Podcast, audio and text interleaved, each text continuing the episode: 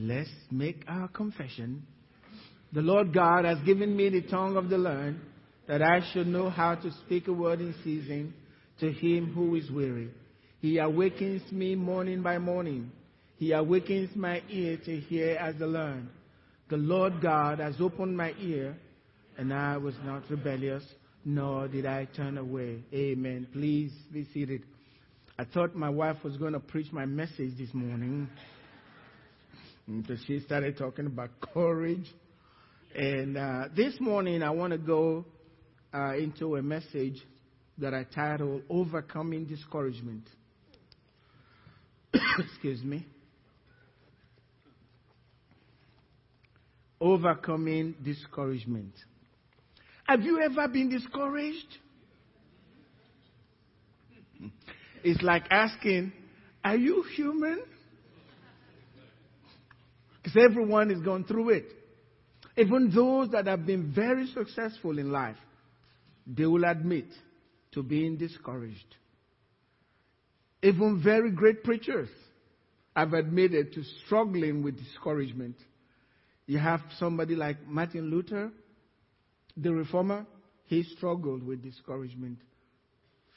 We have people like Charles Spurgeon, the, the preacher of preachers. He also struggled with discouragement. And in our modern time, how many of you know T.D. Jakes? Uh, he struggled with discouragement almost to the point of quitting. That's how this thing is. But we need to find out from God's word when this thing comes, and it will come, how to handle it. How do I handle discouragement? What do I do to get out of discouragement so that I can have that courage that God wants you to have to go into your promised land? You this, the scripture my wife read, that's taken from Joshua chapter 1. They were going into the promised land and they, God knew, even though God had told them, I have prepared the land for you, I, this is God, I'm going ahead of you, God still knew they needed courage because some things will come in the way to distract, to discourage. And so God says, be of good courage to get into that land. What's the definition of discouragement or being discouraged? The, the, the definition is actually found in the word This courage. To be without courage. The absence of courage.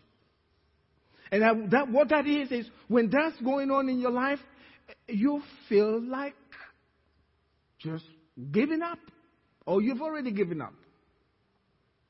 The desire to pursue whatever your goal was, whatever you were pursuing, is gone. You are less confident, less hopeful of the future.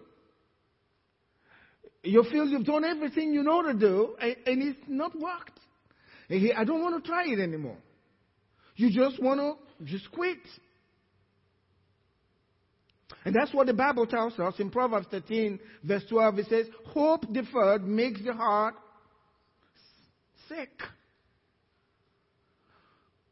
But when the desire comes, it's a tree of life.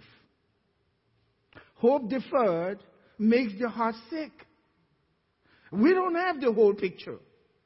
We, it seems to us that it's not going to work. I'm not getting there. But look at what the scripture says. When desire, because you, you're looking for something. You have a hope in your heart. You're pursuing after it. And now something has come in the way and you're discouraged. You don't know what to do. But notice the word it says, when desire comes. In other words, when your desire is fulfilled, is, is, uh, it is a tree of life. You remember the word, the tree of life? These words? found in the Garden of Eden, right? the, the tree of the, of, uh, the knowledge of good and evil and the tree of life. When your dream comes true, notice the word that is used when, not if. When. So you decide what side you want to stay on. You want to stay on, on the part that says your heart gets sick, or you want to stay on the part of tree of life. Tree of life. When someone is discouraged, most likely, most likely you stay in that place where your heart is so sick and you don't want to even try anymore. What are some of the things that cause discouragement? Number one, fatigue. You're going and going after this thing over and over again, and it's still there. The problem is not solved. You are emotionally exhausted. Your emotional energy is completely gone, depleted, and you don't know what else to do.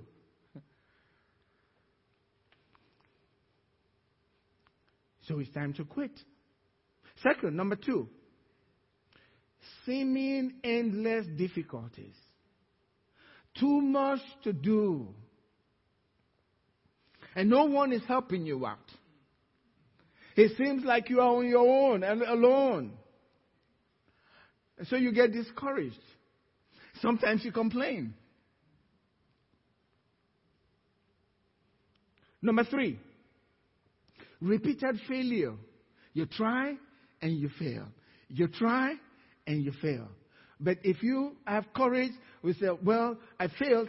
That's knowledge of one way it will not work. I'll try another way. But repeated failure, trying and over and over again, can get you so discouraged. But God says, don't quit. Always stay with it. Number four, opposition. And opposition can come from the difficulties dealing with it, or it's opposition from people. You're trying to get it done, and, and things are coming at you, and you are not able to get what, what you need to get done. Done. And along with that, criticism. When people start criticizing what you're doing and telling you what makes you think you can get this thing done. And they begin to put to them, well, I tell you what, we don't think this is going to work. I think you're wasting your time.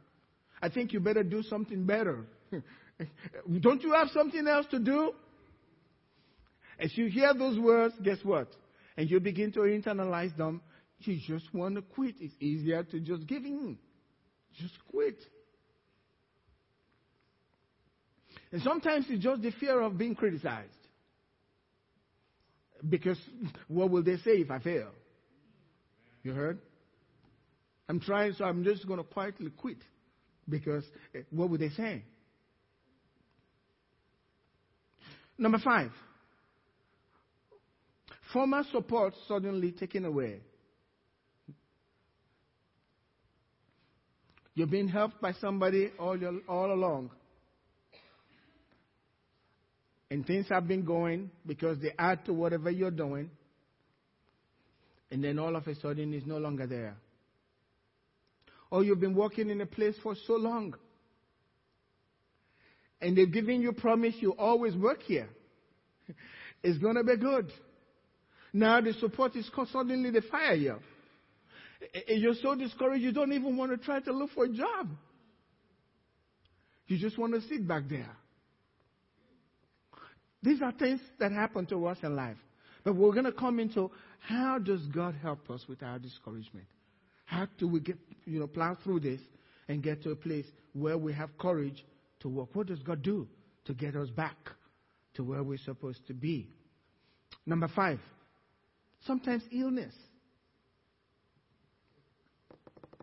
Especially when it's not budging to medicine and what doctors are saying. And you go to one expert, they tell you one thing, you go to another expert, they tell you something different, and, and, and you're wondering, am I going to ever get through this? What's going on? What's happened to my life? And even though people come to you and they're trying to tell you, don't worry about it, let's pray, let's believe God. God will open the door. Yeah, yeah, you say, yeah, I know that. And then they start quoting the scripture, you end it up with them, end it up for them. But you're not still encouraged. You're still there and wondering, did I do something wrong? Why is this all happening to me? And the weakness that comes with it brings in that fear. And you're not willing to fight. Sometimes people are not willing to fight anymore. Number seven is very important Satanic attack. Sometimes we forget that there is a, there's a devil in the world. we go to church and we praise God, but we forget that we have an enemy. He is a real person. And believe me, read Isaiah 54. He holds meetings. And your name is on the agenda. And your family name is on the agenda. Guess what? God also holds meetings. Read Job chapter 1.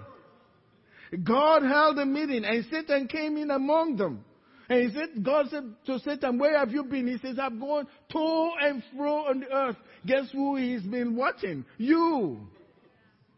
And when he holds his meetings with his demons, as God also holds his meetings with his angels and the beings around him, uh, guess who, uh, what, what's happening? This, there's the devil and his demons, and you, the agenda has your name on there. And their plan is how are we going to get this person discouraged? He prays too much. Hello? He reads his Bible too much. This witnessing thing is a problem to us. How are we going to stop him? And one demon suggests this. He says, I don't think that's good. He'll, he, will catch that. That's not a good plan. Another demon suggests, oh, that's a good one. He won't see that. And you're sleeping in your bed, not knowing what's been planned against your life. That's why the Bible says, no weapon formed against me shall prosper. Every tongue that rises up, tongue, that's the tongue of the devil in the meaning. Every tongue that rises up against you in judgment, God says condemn it. And when you condemn it, it's condemned in heaven. Why would God tell you to condemn a tongue that's not going to affect your life? That's not, that's not, that doesn't make sense. What they are planning and what they are saying will affect your life. So God says cancel it. I have a bad dream and I wake up shaking and afraid. I don't have to be afraid. I'll tell that dream. Let me tell you what, that you will never manifest in this natural life. As long as Jesus is seated at the Father's right hand, you will never see like the day light. No light of day. So don't get discouraged. Satan is called the accuser of the brethren. He's constantly accusing you before your God. Read Revelation chapter 12. Read Revelation chapter 12, especially verse 10. He says, Now is come salvation and strength and the kingdom of our God and the power of his Christ. It's as if the power wasn't working. Now is come the power of his Christ because the accuser of the brethren has been cast down, who accused them day and night before our God. So the accuser can cause you to get discouraged, telling you you're no good. Did you remember the sin you committed last year? That's what's affecting you right now. That's why you are not making any progress in life. God doesn't like you, He likes Pastor Andy. And he tells you all of those things, and you sit there, he seems as if you're thinking. No, you are not thinking. Satan is whispering to you. And meanwhile, you're sitting there saying, Yes, tell me more, devil. Please tell me more. Um, I feel bad already. He says, Yes, you feel bad. Yes, I do feel bad. Tell me more. But you need to stand up. Amen? You need to stand up. One of the greatest cause of discouragement is lack of faith in God. Lack of faith in God. One of the greatest. That's the last place to go. I remember in my country, they don't have medicine. No medicine much. If you're sick in Nigeria right now, I mean, it seems like the way I see it, eh, the, the poverty is so severe, there are no very good hospitals, and if, they, if there are, you may not even know where they are in the country. So to go there. So the people depend on God, just God, God alone. Just God alone. Mm, and some of them even depend on voodoo doctors. That's a place I'll never go. Amen. I used to, but never. Don't fear them anymore. Don't go to them. But people are worried. And they come to God, and if God doesn't answer them, broken. They feel there's nowhere to go. I remember some years back when we started ministry, Angel and I, I was in this village where I had held, it's called, mm, you won't know, know it, but it's called Elume. But God had done so many miracles. And there was a lady that came and she was crippled. She couldn't stand. And uh, while I was speaking in the open, she was able to stand, but couldn't walk. And usually I will meet them during the, meet with them during the day and talk to them one to one and pray for them because some of them, they, they don't get healed unless you touch them. they pray general prayer for everybody, doesn't work for them. They want to be touched. It's a personal touch. So I make myself available for them during the day and I sit one to one and I pray for them one to one. Very exhausting, but it's, it's very rewarding, I'm telling you, to see them coming sad and going out shouting because the Holy Ghost has touched them. It's an exciting thing. And this afternoon I was there and uh, I was praying for them all morning. And it was getting late because I had to go back, get ready, and come back to the crusade ground to preach to the crowd. And uh, the, but the pastors kept saying, "You got to go home. You have to rest before you come back." But when I try to stand, a sick person comes in, and so there was no way. They said, "Please pray for me." And then finally, the pastors got so upset. And they said, no, this is the last time. If they want to get healed, let them come to the crusade. That's it. You got to go. And as soon as I stood up to leave, uh, they, that woman that was crippled came in. And she was begging them. And they said no. And she wailed. I mean, you can hear the wail and the cry, the pain, the agony. And I turned to go, and the pastor said, look, if she really meant business, she, I don't know what her problem was, but she didn't, wasn't there. I'd been there for money. They said, if she really meant business, she should have come. You have to go. And they, they just kind of surrounded me and kind of got me, to, and I could hear. That night was tough for me to sleep. All I was hearing was that woman's wail. Whether she came to crusade, I have no idea.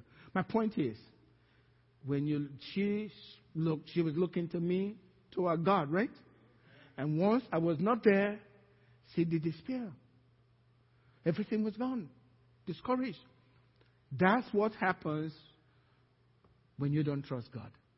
I was a point. When you lose faith in God, you are vulnerable. And that's where great dis, uh, discouragement comes. When you believe that God is giving you something, a plan for your life, this is a dream from God. And then you, you think through that dream and you're thinking, oh, if God, when God gets through with this, many will receive Christ. God will be glorified. And you think about it and you pray and you fast. When it falls through, guess what comes? You're discouraged. You're not even able to try again. You're thinking, and some of us suffer this. I don't want to try to believe God if, because if He doesn't come through, my faith is going to go further down. How many has ever been there? you can't trust him anymore. But that's not the place to be. Pull yourself up. And I'm going to share from the Word of God what to do so that you can get back to what the promise God has given to you. See, I, am coming up with this sermon. Setback is a reset for something greater. Setback is not, when God allows a setback, it's not to knock you down and knock you over, just kill you. No. Setback for God, when God is involved and God has given you a plan, that setback, whatever it is, is a reset for God for something much greater. That's what it is. Joseph had a setback. He had, a, he had such great dreams. He was going to be great. Even his father would bow and his mother. And then from that top of the mountain dream that he had, to a pit, a dry pit. His brothers put him there. And they said, Your dream's gone. But that setback was his way back, following the path. You know, God leads us in the paths of righteousness for what? For his name's sake. It's not about you. It's not all about you. Don't get discouraged. It's really about you because God loves you. But when you are going through difficult times, that's his path. Jesus went through difficult times, dying for us. That's God's path for him to be the real Savior of all of us. We have to understand that. What do people do when they get discouraged? They abandon, they abandon the project, right? They abandon their goal. It's, it's not working. And guess what they do? Most of the time, they turn to something different. Sometimes it's entertainment. Sports. Hello? Football and basketball, morning till night, just sitting down there watching whatever show you're watching on television. You're discouraged. Most times, people don't even realize that they've been discouraged. They find somebody to blame. Right? Hmm. And feel good about watching sports and film. Just what escape, comfort, television, comfort. Sometimes people engage in travel. If they have money, it's time to travel. From one place to the other, cruises, right? But the discouragement is still there. Some people, instead of working on the marriage and working, well, they bury themselves in the career. I want to better myself. But the problem is still there. You were working at it. You think it's not going to work. Now you focused on something else. Well, go back to the problem. God will move that problem for you. Amen. Just because God, it seems like God said no one time doesn't mean He's not there helping you. He was there. That's Joseph. Now, when we read the scripture, we, we, we read about Joseph, we're thinking after he was lifted from the pit and he was in Potiphar's house, and God said to him, Joseph, I am with you. No, that's what God recorded for us to know. Joseph didn't hear anything. But what was happening, Joseph was there, and the Bible says, but God was with Joseph. Because he never accepted discouragement. He knew he was going through the path that God has created for him. Sometimes people don't only go into entertainment, they go into alcohol. Hello. They drink just to dull the pain. And some use drugs. Now, none of these things will help you. What it would do, it would drive you deeper into discouragement. We need help. Now, I'm going to submit to you that the Bible has all the answers. There is no problem in this world. There is nothing that you can go through in this life that the Bible doesn't have an answer for. The Bible has the answer to every problem that you can ever face in this life. Hmm. And let me give you another news. You are not the first one there. And let me tell you, your problem is not as great as the other guy going through about the same thing. So don't get discouraged. God has the answer to every single problem. So what we want to do is look back to the book. Amen? The Bible. How did God encourage his people when they got discouraged? What did he do? to get them. You know, God says, Don't be afraid. I am with you. Don't be dismayed. I am your God. God says, I'll help you. I will uphold you with my righteous right hand. Amen. God will always be there for his people. It's all, he always will be there for his people. That's who the God is. God has the answer. I started reading in the book of uh, Ezra. And we found a scripture there where the people of God was, uh, were discouraged. What had happened if you read in Ezra chapter 1, Cyrus, the king of Persia, this was after they had been taken from the land of Israel and went into the land of captivity. You read about Daniel, Shadrach, Meshach, and Abednego. They had been taken from Judah and been taken to another land. And they were living outside because God was judging them because of the sins of their fathers. And Daniel cried out to God, and people prayed. And the prophecies were given by Jeremiah the prophet, and everything came to pass. Jeremiah told them, They'll carry you guys away. And that's exactly what happened. But Jeremiah also said, when the time is come, God will bring every one of you back, and everything will go back to the way it used to be. Nehemiah, the walls. But now, in you read in the book of Ezra, God, in, in the first year of Cyrus, the king of Persia, God began to work. God actually told this Gentile king, I want you to build, rebuild the temple of Solomon that Nebuchadnezzar threw down. Can you imagine that? God telling a Gentile king, somebody who didn't know God at all, God awoke in him because God had spoken through his servant Jeremiah, and God will not allow his word to fall to the ground. May God's promise to your life never fall to the ground in Jesus' name.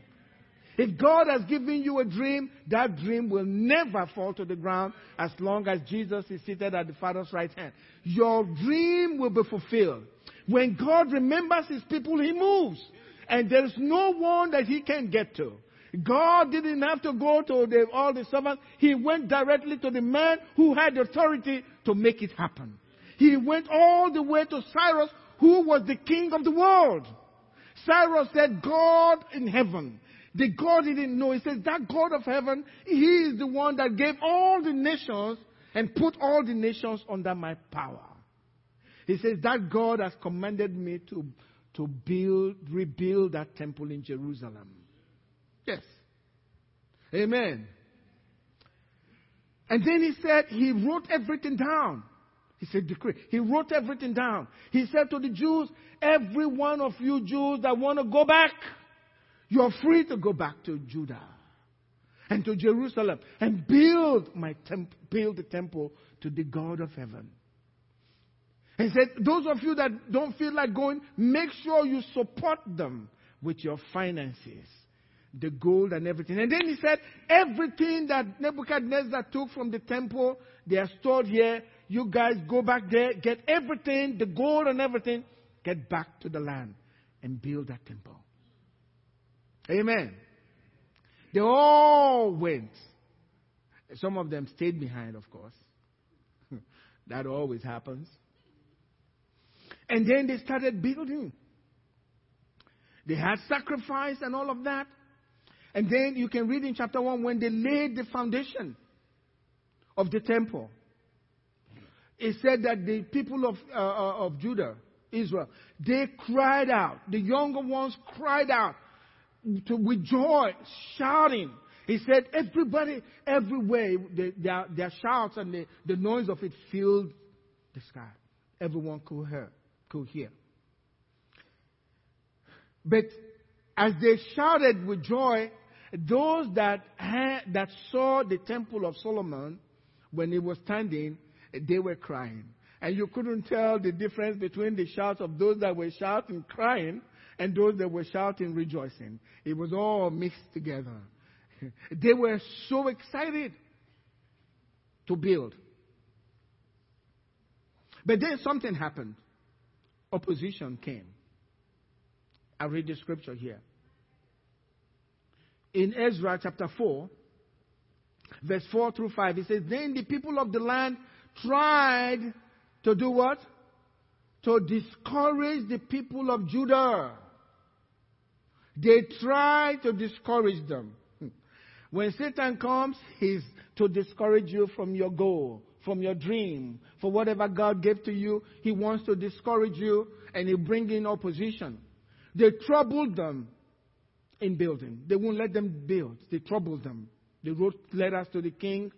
It says they hired counselors against them to frustrate their purpose all the days of Cyrus. Notice, even though the king was still there, they were still able to stop them. Even though God gave the word, Satan can still come into it to try to discourage you. Guess what? They came to try to discourage the people. They were successful. They discouraged them. You know, they quit building.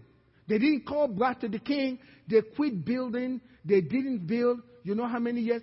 16 years. They stopped building because of discouragement. They stopped building because of discouragement. For 16 years, they stopped building. And guess what they were doing? Just as the normal case. They started living their lives. They started building their own homes. They started building things for themselves. I'm sure they were saying to themselves, We're okay. We're right. Uh, we, at least we came back to the land. There are still some of them back there. That's why the Bible says, Those who compare themselves with others, you're not wise. They were all in the same, the same place. How did God get them through from that situation, 16 years? You know what God did? He raised two prophets up to destroy that discouragement. Two prophets Haggai and Zechariah. Two of them he raised. And both of them were prophesying to them at the same time. Haggai was really rough with them. Haggai was the prophet. If you don't do it, you're going to burn in hell. He was rough. He came after them and their sins, telling them, if you don't repent, this is what God's going to do to you. You've got to repent. And he was hard. The prophet Haggai was really rough on them. Let me read what Haggai says. Haggai 1, verse uh, 34, uh, verse 3 and 4. Then Haggai the prophet spoke the word of the Lord. Is it right for you to be living in fancy houses while the temple is still in ruins? He was pointing out, pointing out, we know you're discouraged, but what you're doing, you're distracted. Now you are comforting yourself with your homes and your fancy house. That's what people do when they get discouraged. But he's saying, is it right before God that you have abandoned your purpose, your goal, your God given dream, and you look at what you're doing now? Things that are less important in the schemes of the things of heaven. That's what he was telling them. But Zechariah, Zechariah, he was the prophet of hope. Zechariah was the prophet of hope. He'll go into what they were doing, but immediately he'll reverse that and says he'll begin to encourage them. You can read in a, a Zechariah chapter 1 verse 17. He says, proclaim to these people again, my cities will now be built. And prosperity is coming. The cities are going to be built. He's telling them something positive. And if you read in Zechariah, he tells us in this, this scripture here, Zechariah chapter 1, verse 1 to 3. In the eighth month of the second year, Darius was king. Now Cyrus is gone. Now Cyrus, Darius was there as king. The Lord spoke his word to the prophet Zechariah, son of Berechiah, who was the son of Iddo. The Lord said, the Lord was very angry with your ancestors. So tell the people, this is what the Lord all powerful says. Return to me, and I will return to you, says the Lord all powerful. In other words, he's saying, God says, come back. Go back to what you were doing. Go back. He, come back to me, and I will come to you. Zechariah, uh, Ezra chapter 5, verse 1 and 2, the scripture to say that God brought these two prophets together. Then the prophet Haggai and Zechariah, the son of Iddo, notice when Ezra refers to Zechariah, he says Zechariah, the son of Iddo. But actually, Zechariah is the son of Berechiah and the son of Iddo. But Ezra will just refer to him as the son of Iddo. We'll come into that. It says prophets prophesied to the Jews who were in Judah and Jerusalem in the name of God of Israel, who were over them. So Zerubbabel, the one that received all of that, and the son, the son of Shealtiel, and Jeshua, the son of Je, uh, oh boy, Jozadak, rose up and began to build the house of God. Notice what they did. They rose up now and they began to build. Because of what? The work of these two prophets. The work of these two prophets. Zechariah was the prophet of hope.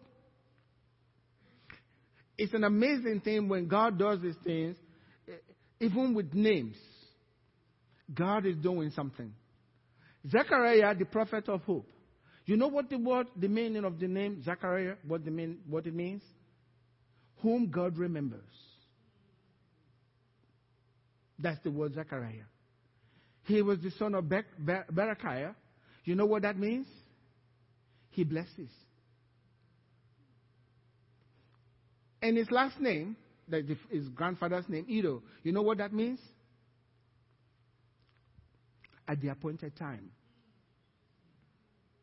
Whom the Lord remembers, he blesses at the appointed time. Whom the Lord remembers, he blesses at the appointed time. There's always an appointed time. Don't give up. Don't ever give up. There's always an appointed time. So God raised this prophet, the prophet of hope, the other one to show them their ways, that their ways were wrong, so that they can turn. And then the prophet of hope tells them, God's going to bless you. God will supply the finances. God will supply all the resources you need. There is nothing that is impossible with God. God is able to do it. When God remembers what you are going through, it's time for you to be blessed. You can read back in, in Exodus. He said, The Lord came down. He said, I hear the cry of my people, and I've remembered my covenant with Abraham, and I'm come down to deliver them from the land of Egypt. That's your portion in Jesus' name. I have come down from heaven to deliver them. Amen. He will come down from heaven to deliver you. I can't go into this because I've got to close. But there are things, what happened right after this, how the children of Israel were able to stand when they had received words from these prophets. How they were able to stand against another powerful opposition. And what they did. And what God did because of what they did. And you know, I'm going to tell you this because it's next week we'll continue. Notice after they started the work and they refused the opposition, a second opposition, you know how long it took them to finish the work? Less than five years. It's a few years. They have finished the building.